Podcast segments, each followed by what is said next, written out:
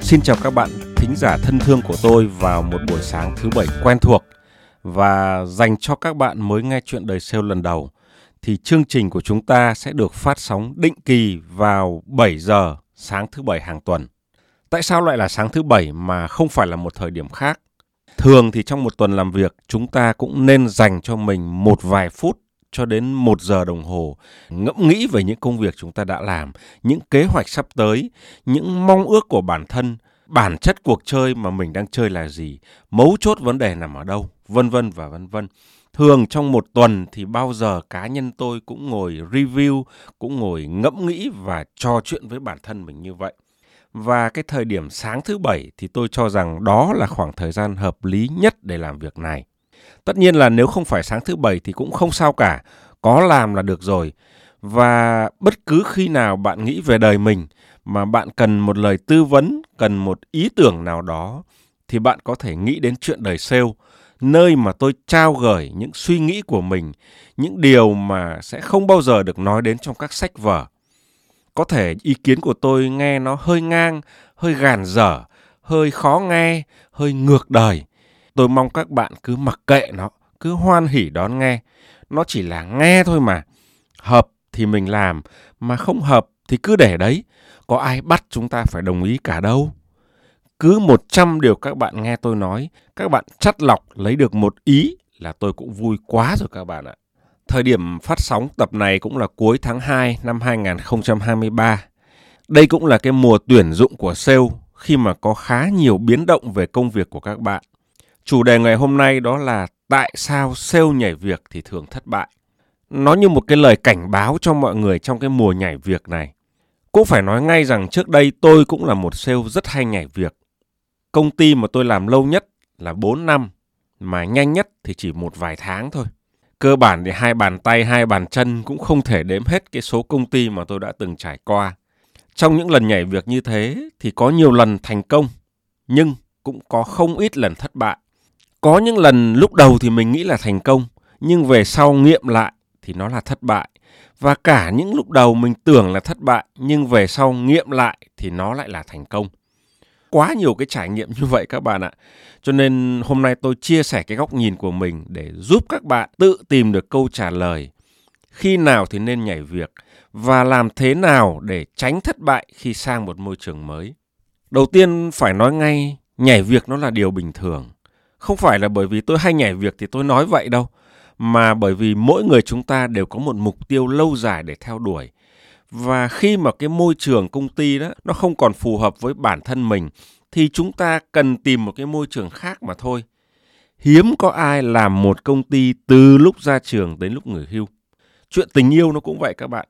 Trên đời này không có nhiều người mà cả hai, bạn nam và bạn nữ đều là mối tình đầu và cũng là mối tình cuối của nhau đâu. Ít lắm các bạn. Hợp tan nó là lẽ thường tình của vũ trụ mà. Thành ra cái nhảy việc nó cũng không phải là cái việc gì đáng trách hay là ghê gớm ở đây hết.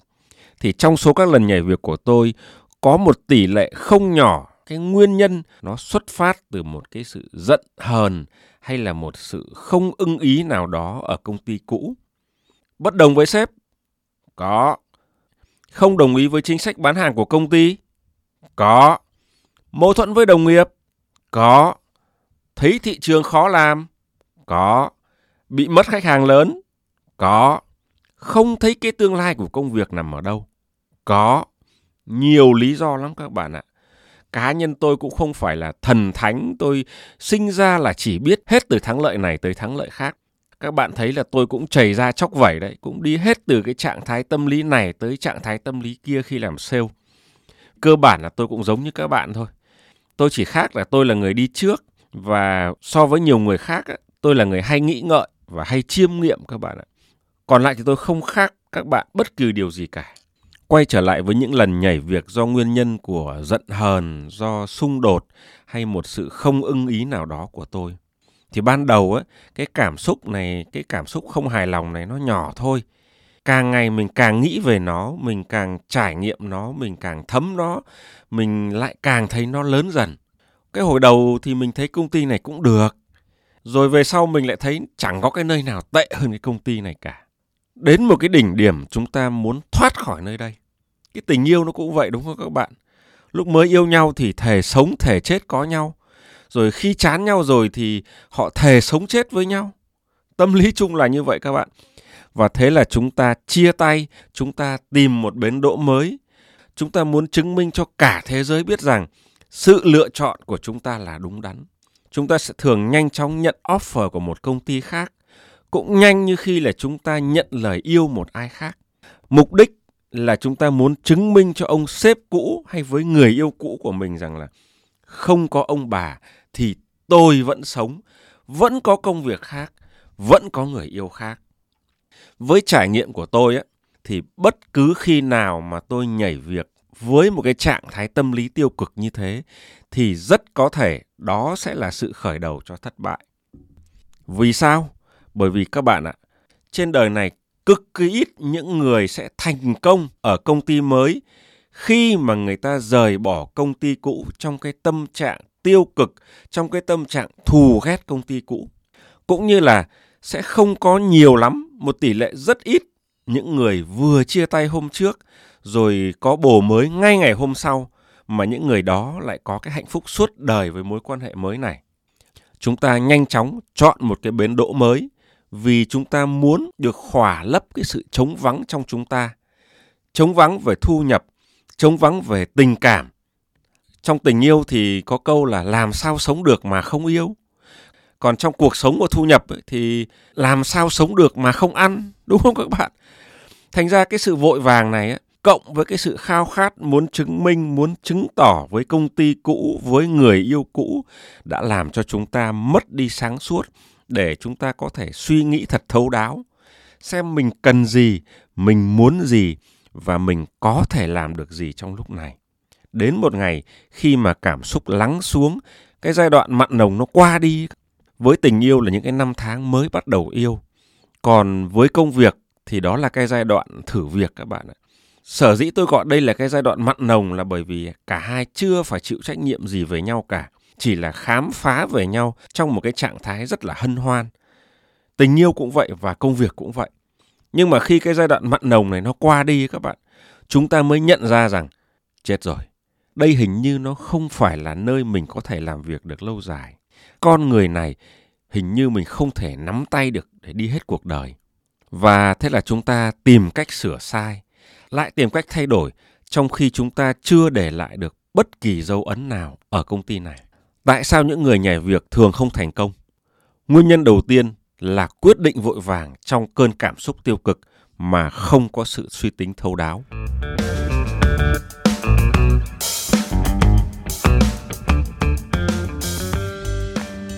Nguyên nhân thứ hai, nó xuất phát từ việc chúng ta đã quá khao khát thể hiện ở môi trường mới chúng ta muốn đóng góp chúng ta muốn cống hiến, chúng ta muốn được công nhận và chúng ta muốn trở thành một phần của công ty mới. Điều này là rất tốt và người ta tuyển bạn vào công ty của người ta cũng là bởi vì bạn có khả năng và bạn mong muốn làm như vậy. Lần nào tôi chuyển công ty thì tôi cũng hừng hực những cái dự định mà tôi sẽ thực hiện ở nơi mới. Lần yêu nào cũng như là yêu lần đầu đó các bạn ạ. Nhưng mà sau gần ấy năm, điểm lại những dự định mà tôi mang qua các công ty mới thì tôi mới thấy rằng có rất ít những dự định mà tôi thực hiện thành công. Có rất ít những kế hoạch mà tôi làm cho đến đầu đến đũa. Đa phần là đánh trống bỏ rùi thực hiện giang dở các bạn ạ. Tất nhiên đấy là chuyện của riêng tôi chứ tôi không có ý nói rằng ai cũng như vậy cả. Sẽ có bạn nào đó thành công ở công việc mới chứ? Và nếu như vậy thì tôi cũng xin chúc mừng các bạn thôi, chứ không hề nói rằng bạn phải thất bại ở công việc mới thì nó mới là đúng quy luật, nó mới là đúng ý tôi. No, ý tôi không phải như vậy. Tôi kể cái câu chuyện thất bại của mình để nếu như ai đó thấy cái điều gì đó giống giống với hoàn cảnh của họ đang trải qua thì họ có thể cùng nghe để coi có rút được kinh nghiệm xương máu nào hay là không. Và kể cả là ai đấy đang thành công thì tôi cho rằng chúng ta cũng có thể hoan hỉ lắng nghe câu chuyện của tôi. Bởi vì hôm nay chúng ta thành công, chắc gì ngày mai đã thành công nữa. Cuộc đời mà, có thắng có thua, để lỡ sau này nếu như có thua, chúng ta nhớ lại, à, ngày xưa mình đã từng nghe cái thằng cha này nó nói như thế. bây giờ có vẻ là đúng, có vẻ là áp dụng được. Đó. Thì bây giờ thử xem sao. Bây giờ nó là một cái ví dụ thực tế để nói về những dự định mà tôi đã đánh trống bỏ rùi. Những cái dự định, những cái kế hoạch mà tôi làm không tới nơi tới chốn. Cách đây nhiều năm thì tôi từ vị trí là ASM, tức là Regional Sales Manager của một cái công ty hàng tiêu dùng cỡ lớn của Việt Nam. Thì khi đó tôi chuyển sang làm Sales Director cho một cái công ty có quy mô nhỏ hơn, nhưng mà cũng thuộc ngành hàng tiêu dùng bạn nào làm quản lý ở ngành hàng tiêu dùng thì đều hiểu rằng là có hai thứ tối quan trọng bạn phải kiểm soát được. Thứ nhất, đó là thời gian làm việc của nhân viên và thứ hai là bạn phải có một cái dữ liệu bán hàng chuẩn. Bạn không kiểm soát được hai thứ này, tức là bạn chẳng kiểm soát được cái gì cả. Và muốn kiểm soát được điều đó thì bạn không thể không có cái hệ thống DMS để hỗ trợ mình. Dành cho các bạn chưa hiểu thuật ngữ DMS là gì thì DMS là viết tắt của cụm từ tiếng Anh là Distribution Management System. Nói nôm na theo ngôn ngữ thị trường, tức là sale ghi order bằng máy chứ không phải bằng tay.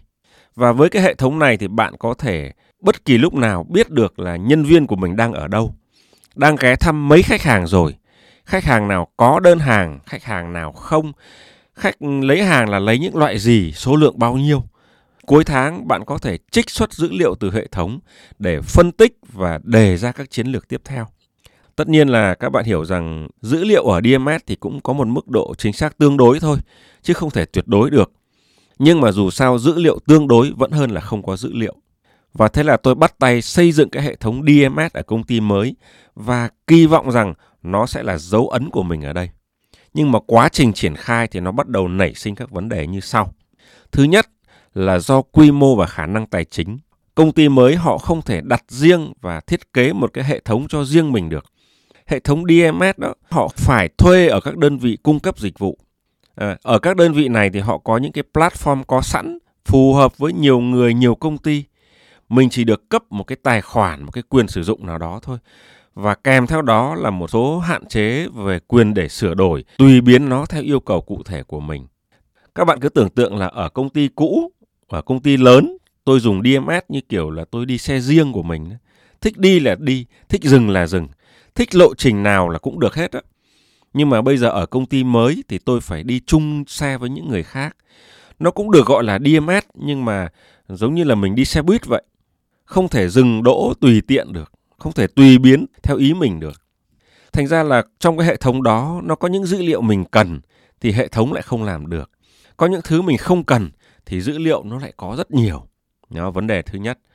Vấn đề thứ hai là nhân viên ở công ty mới họ không có thói quen dùng công nghệ vào công việc. Từ trước đến nay họ chỉ quen ghi tay, nhắn tin, điện thoại đơn hàng về cho văn phòng. À, nói chung là những cái biện pháp tạm gọi nó là lâu tech đó các bạn.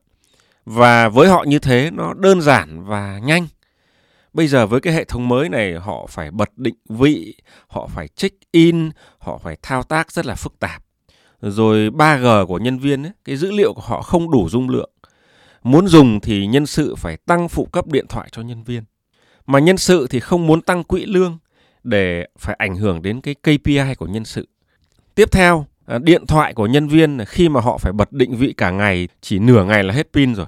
Tới chiều là không xài được. Thành ra là bây giờ muốn xài cái hệ thống này chọn 8 tiếng làm việc thì công ty phải đầu tư cho nhân viên, mỗi nhân viên một cái máy xịn Chứ còn nếu không thì công ty cũng không thể bắt họ phải tự bỏ tiền túi ra đổi điện thoại được. Mà đầu tư mỗi nhân viên một cái smartphone xịn á, thì tiền ở đâu ra? Rồi đầu tư nó là một phần thôi nhỡ hư hỏng, sửa chữa, bể màn hình, hư pin này nọ, lỗi phần mềm thì sao? À, như vậy là lại phải đẻ thêm một cái vị trí ở cái phòng IT cho việc này. Bao nhiêu thứ phát sinh chỉ để phục vụ cho mỗi một cái việc của ông sales director. Cái ông này ông ấy cần phân tích dữ liệu bán hàng, chứ các bộ phận khác thì người ta không cần. Thậm chí là đến ban giám đốc họ cũng không cần luôn. Nhân viên của ông thì ông tự bằng cách nào đó ông ông ông đi mà quản lý, chứ đầu tư DMS thì bao nhiêu phiền toái cho các bộ phận liên quan để phục vụ chuyện quản lý nhân viên của ông thì rõ ràng là đối với các bộ phận khác với con mắt của họ nó là không hợp lý. Còn nhiều vấn đề khác nảy sinh từ cái dự án này lắm các bạn ạ.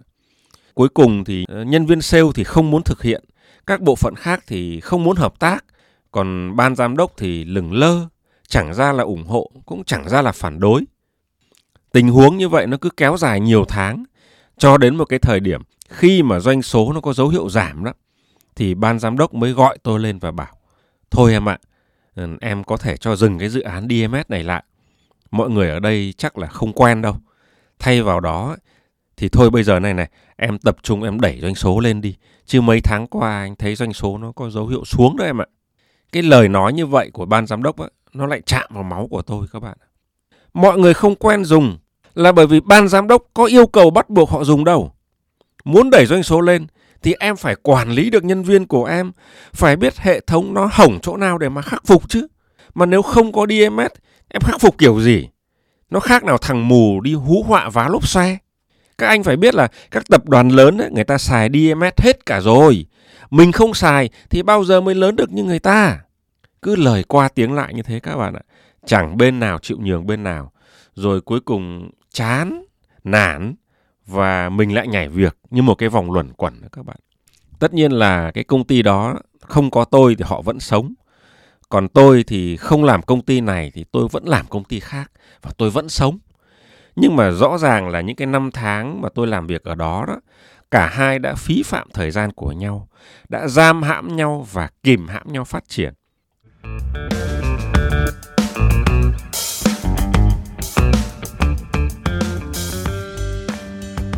Thực ra, mọi thứ chuyên nghiệp, nó có lý do của sự chuyên nghiệp. Mọi thứ không chuyên nghiệp, nó cũng có lý do của sự không chuyên nghiệp. Mình là người mới, mình muốn thay đổi, thì mình phải hiểu được lý do tại sao lại có sự không chuyên nghiệp ở đây. Trường hợp của tôi, đó là cái sự nhận thức của ban giám đốc về hệ thống DMS họ chưa bao giờ làm việc ở trong một môi trường chuyên nghiệp nên ban giám đốc bản thân họ cũng chẳng hiểu DMS là cái quái gì và những lợi ích mà nó mang lại là gì. Mối quan tâm của họ là doanh số, doanh số, doanh số. Cứ làm sao tháng sau cao hơn tháng trước là ok, năm sau cao hơn năm trước là ok. Còn vì sao cao, vì sao thấp, họ không quan tâm. Với con mắt của họ thì doanh số mà giảm thì chắc là có vấn đề. Mà vấn đề của mọi vấn đề là từ ông giám đốc kinh doanh. Họ nghĩ vậy nhưng mà tôi cũng không quan trọng là họ nghĩ thế là đúng hay sai và chúng ta cũng đừng đi vào mổ xẻ chuyện đó. Chỉ biết rằng là nếu như cái tư duy của họ như vậy đó, thì làm sao mà họ ủng hộ tôi được. Đúng không nào? Là giám đốc kinh doanh chúng ta có phải là ông trời đâu. Kể cả là giám đốc điều hành cũng không phải là ông trời. Còn trên đó còn có hội đồng quản trị cơ mà. Các bạn có thể nói rằng ban giám đốc ở đây nó chưa chuyên nghiệp này nọ kia khác. Nhưng mà với tôi cái điều đó nó không quan trọng. Giống như trong cái tập 71 ấy, tôi nói với các bạn rằng nếu thất bại thì đừng đổ lỗi cho ngoại cảnh mà hãy tự hỏi mình đã làm gì, mình đã không làm gì để đến nông nỗi này. Thì ở đây trong cái tình huống của tôi đó thì tôi thấy cái lỗi của tôi là tôi đã không hiểu được cái suy nghĩ và mối quan tâm của ban giám đốc. Cho nên tôi triển khai DMS vào lúc này thì nó fail là cái chắc.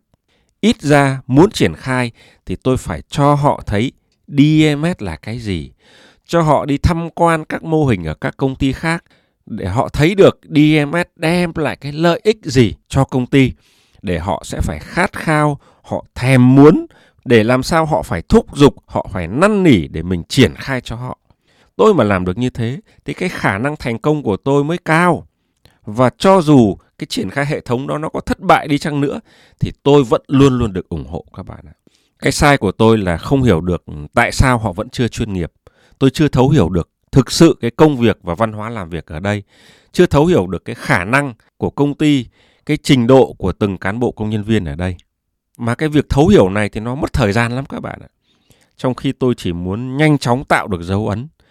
Thành ra tôi bê nguyên cái mô hình ở công ty cũ, những form mẫu cũ, những quy trình cũ sang công ty mới để áp dụng. Và thế là gãy thôi bởi vì mỗi công ty đều có lý do để áp dụng cái quy trình của họ. Tôi biết về cái what, tiếng Anh what, tức là quy trình nào, mô hình nào. Tôi biết về cái how, tức là làm sao để áp dụng các cái quy trình và mô hình đó. Nhưng tôi không biết về cái why, tức là vì sao, lý do nào, điều kiện nào mà cái quy trình hay là cái mô hình đó tồn tại. What, how, why là ba câu hỏi rất cơ bản mà lý thuyết bọn Tây á, nó gọi là Golden Circle, dịch ra tiếng Việt tức là vòng tròn vàng. Bạn nào thích lý thuyết thì có thể Google để tìm hiểu thêm nhé. Nhưng mà tôi lấy ví dụ thế này để các bạn hiểu ngay cái Golden Circle, cái what, cái how, cái why nó là cái gì các bạn ha. Cá nhân tôi thì tôi hay bị ho, hay bị sổ mũi nhức đầu, sốt đủ loại các bạn ạ. Và một lần tôi đi khám thì bác sĩ cho tôi một cái toa thuốc. Tôi uống cái toa thuốc đó và thấy khỏi, cho nên tôi giữ lại cái toa thuốc đó. Lần sau nếu như có triệu chứng tương tự thì tôi lại mang cái toa thuốc đó ra xài. Một phần là để tiết kiệm chi phí khám bệnh các bạn ạ. Phần khác á, là để tiết kiệm thời gian. Chứ đi khám bệnh nhiều khi nó cũng mất công lắm. Tôi nghĩ cũng nhiều người trong số chúng ta cũng làm giống tôi thôi. Nhưng mà thực tế á, 10 lần tôi áp dụng kiểu đó thì chỉ có một đến hai lần là bệnh thuyên giảm thôi. Còn lại đa phần là vừa mất tiền thuốc lại không khỏi. Cuối cùng rồi lại phải đến cuối cùng rồi lại phải mò mặt đến gặp bác sĩ, lại mất tiền khám tiền thuốc từ đầu. Bạn nào có một chút hiểu biết về y học hay là sức khỏe đó thì các bạn biết rằng là ho á nó có hàng trăm nguyên nhân khác nhau. Có thể viêm họng cũng gây ho, có thể viêm amidan cũng ho, có thể viêm phế quản cũng ho, có thể nước mũi nhiều quá cũng ho, chưa nói đến các nguyên nhân của phổi hay là của lục phủ, ngũ tạng vân vân. Nhiều lắm, nhiều nguyên nhân gây ra cái bệnh ho lắm các bạn ạ. Và mỗi nguyên nhân đó thì sẽ có một cái phương thuốc khác nhau. Chứ ai đời lại như tôi là cứ ho là táng một cái loại thuốc hú họa thì tác dụng nó cũng hên xui thôi các bạn. Cái ví dụ này nó cũng rất gần với các bạn đúng không? Chúng ta biết uống thuốc gì, tức là chúng ta biết cái what. À, ờ, chúng ta biết phải uống liều lượng ra sao, uống trước ăn hay sau ăn. À, tức là chúng ta biết cái how. Nhưng mà chúng ta không bao giờ biết được cái nguyên nhân nào để chúng ta uống loại đó. Cái căn bệnh chính xác thì mình không biết. Tức là chúng ta không biết cái why. Thế cho nên chúng ta thất bại thôi. Sale chuyển việc cũng vậy. Thường là rất hào hứng để mang các mô hình cũ đã thành công ở công ty cũ ra áp dụng ở công ty mới. Rất sốt sắng, rất sốt ruột để thể hiện bản thân. Thành ra là đi biển mới nhìn thấy đảo nhỏ thôi mà chúng ta đã tưởng mình phát hiện ra châu Mỹ. À, thành ra cái tỷ lệ thành công nó cũng là hú họa, nó cũng là hên xui thôi các bạn ạ. Trên đời thì có công ty nào giống công ty nào đâu, có căn bệnh nào giống căn bệnh nào đâu. Thành ra thất bại là chắc luôn nếu chúng ta không hiểu được điều này. Nhiều người làm sale ở các công ty lớn vẫn tự hào, vẫn vỗ ngực là ta biết hết, ta hiểu hết. Nhưng mà thưa các bạn, các bạn chỉ thành công ở nơi cũ thôi, ở môi trường cũ thôi. Sang nơi mới nếu các bạn áp dụng y chang, y nguyên, y xì là các bạn sẽ thất bại. Bởi vì thực ra trước giờ các bạn mới chỉ hiểu cái what hoặc giỏi hơn thì các bạn mới hiểu cái how thôi. Tức là mới nó chỉ là bề nổi thôi. Bạn chưa hiểu được cái why, tức là cái hiểu ở cái tầm rất sâu tại sao mà công ty đó triển khai thành công cái mô hình đó. Bạn mới hiểu hình thức chứ chưa có hiểu bản chất. Mà trên đời này thưa các bạn, bản chất nó quyết định hình thức, chứ hình thức nó không quyết định được bản chất. Vì hình thức thì muôn hình muôn vẻ, nhưng bản chất thì chỉ có một thôi. Tâm sinh tướng là như vậy các bạn ạ. Có thể với người này thì màu son này là đẹp, nhưng mà cũng cái màu son đó quẹt lên môi người khác là nhìn không ra luôn các bạn ạ. Bởi vì cái màu son đó nó phải phù hợp với style, với gu ăn mặc, với vóc dáng, với màu da, vân vân. Nói chung là phải phụ thuộc vào bản chất của người ta. Cho nên tôi cho rằng nếu chúng ta hiểu rõ về bản chất, tại sao quy trình A tồn tại, tại sao mô hình B tồn tại, tức là chúng ta hiểu bản chất vấn đề thì khi đó chúng ta sẽ có thể dễ dàng điều chỉnh được về mặt hình thức, tức là tùy biến quy trình, tùy biến mô hình cho phù hợp. Biết cái nào quan trọng, cái nào không quan trọng, chúng ta không còn bê nguyên, chúng ta không còn copy một cách cứng nhắc nữa. Nhân cái chuyện này thì tôi cũng muốn mở rộng một chút là bởi vì nhiều ông chủ muốn lôi kéo các nhân tài ở các công ty lớn về ừ, để mong rằng họ sẽ giúp thay đổi công ty của họ từ nhỏ thành lớn, từ yếu thành mạnh nhưng mà gần như các cái mong mỏi của ông chủ như thế này thì đều không thành. Một phần là bởi vì các nhân tài này thì cũng chưa thực sự là các nhân tài. Họ mới chỉ hiểu được về mặt hình thức mà chưa hiểu được về mặt bản chất của vấn đề. Nhưng có một cái lý do quan trọng hơn là có một việc không ai làm thay cho bạn được. Bạn làm ông chủ, bạn phải hiểu rõ bạn muốn đi đến đâu, vì sao bạn muốn đến đó. Con đường phát triển của công ty bạn là gì? Không ai làm thay cái điều đó cho bạn được Thành ra bất cứ ai bạn tuyển vào thì cũng chỉ có thể làm tốt nhất được cái việc là hiện thực hóa cái mục tiêu đó của bạn. Còn nếu như bạn không biết bạn muốn đi đến đâu, tệ hơn nữa là bạn không chịu tìm hiểu và học hỏi, bạn cứ để các nhân tài đó vùng vẫy tới đâu hay tới đó, kiểu ngư ông đắc lợi ấy, thì chắc chắn họ sẽ đuối sức và bỏ cuộc. Bạn là ông chủ, bạn phải định hướng được và bạn phải tìm được người phù hợp với định hướng đó. Còn nếu bạn không có định hướng thì mọi điều bạn làm đều là phí thời gian. Và nếu như chúng ta chuyển sang một công ty mới mà chúng ta nhìn thấy ở người sếp của mình, nhìn thấy ở ông chủ của mình không có một cái định hướng nào cả thì điều đó cũng có nghĩa rằng rất có thể bạn đang sắp sửa phí thời gian. Tôi còn rất nhiều điều muốn nói về chủ đề này lắm các bạn ạ. Nhưng mà nhìn đồng hồ thì thấy thời gian nó cũng đã dài rồi. Bây giờ tôi chốt lại hai vấn đề muốn nói trong bài này. Thứ nhất, đừng bao giờ nhảy việc khi trong lòng đang có một cái cảm xúc tiêu cực. Khả năng rất cao là chúng ta sẽ mắc sai lầm. Vấn đề thứ hai là đừng bao giờ copy nguyên si mô hình cũ mà chúng ta không hiểu bản chất bên trong của nó. Luôn phải đặt câu hỏi why, why, why? Tại sao công ty này chuyên nghiệp? Tại sao công ty kia không chuyên nghiệp? Tại sao mô hình này thành công? Tại sao mô hình kia không thành công? Điều kiện thành công của mô hình và quy trình đó là gì? Và nên nhớ rằng chuyên nghiệp nó không phải là đích đến. Sự không chuyên nghiệp cũng có lý do tồn tại của nó. Chúng ta phải hiểu được bản chất vấn đề. Đừng dùng một toa thuốc để chữa bách bệnh ha các bạn. Chắc chắn là tôi sẽ quay trở lại để nói về vòng tròn vàng, nói về Golden Circle, nói về what, về how, về why, nhưng nó ở trong một hình thái khác, một cách đề cập khác và trong một chủ đề khác. Tuần sau, đến hẹn lại lên, chúng ta sẽ gặp nhau vào 7 giờ sáng thứ bảy với chủ đề Kỹ năng giao tiếp cho người làm sale.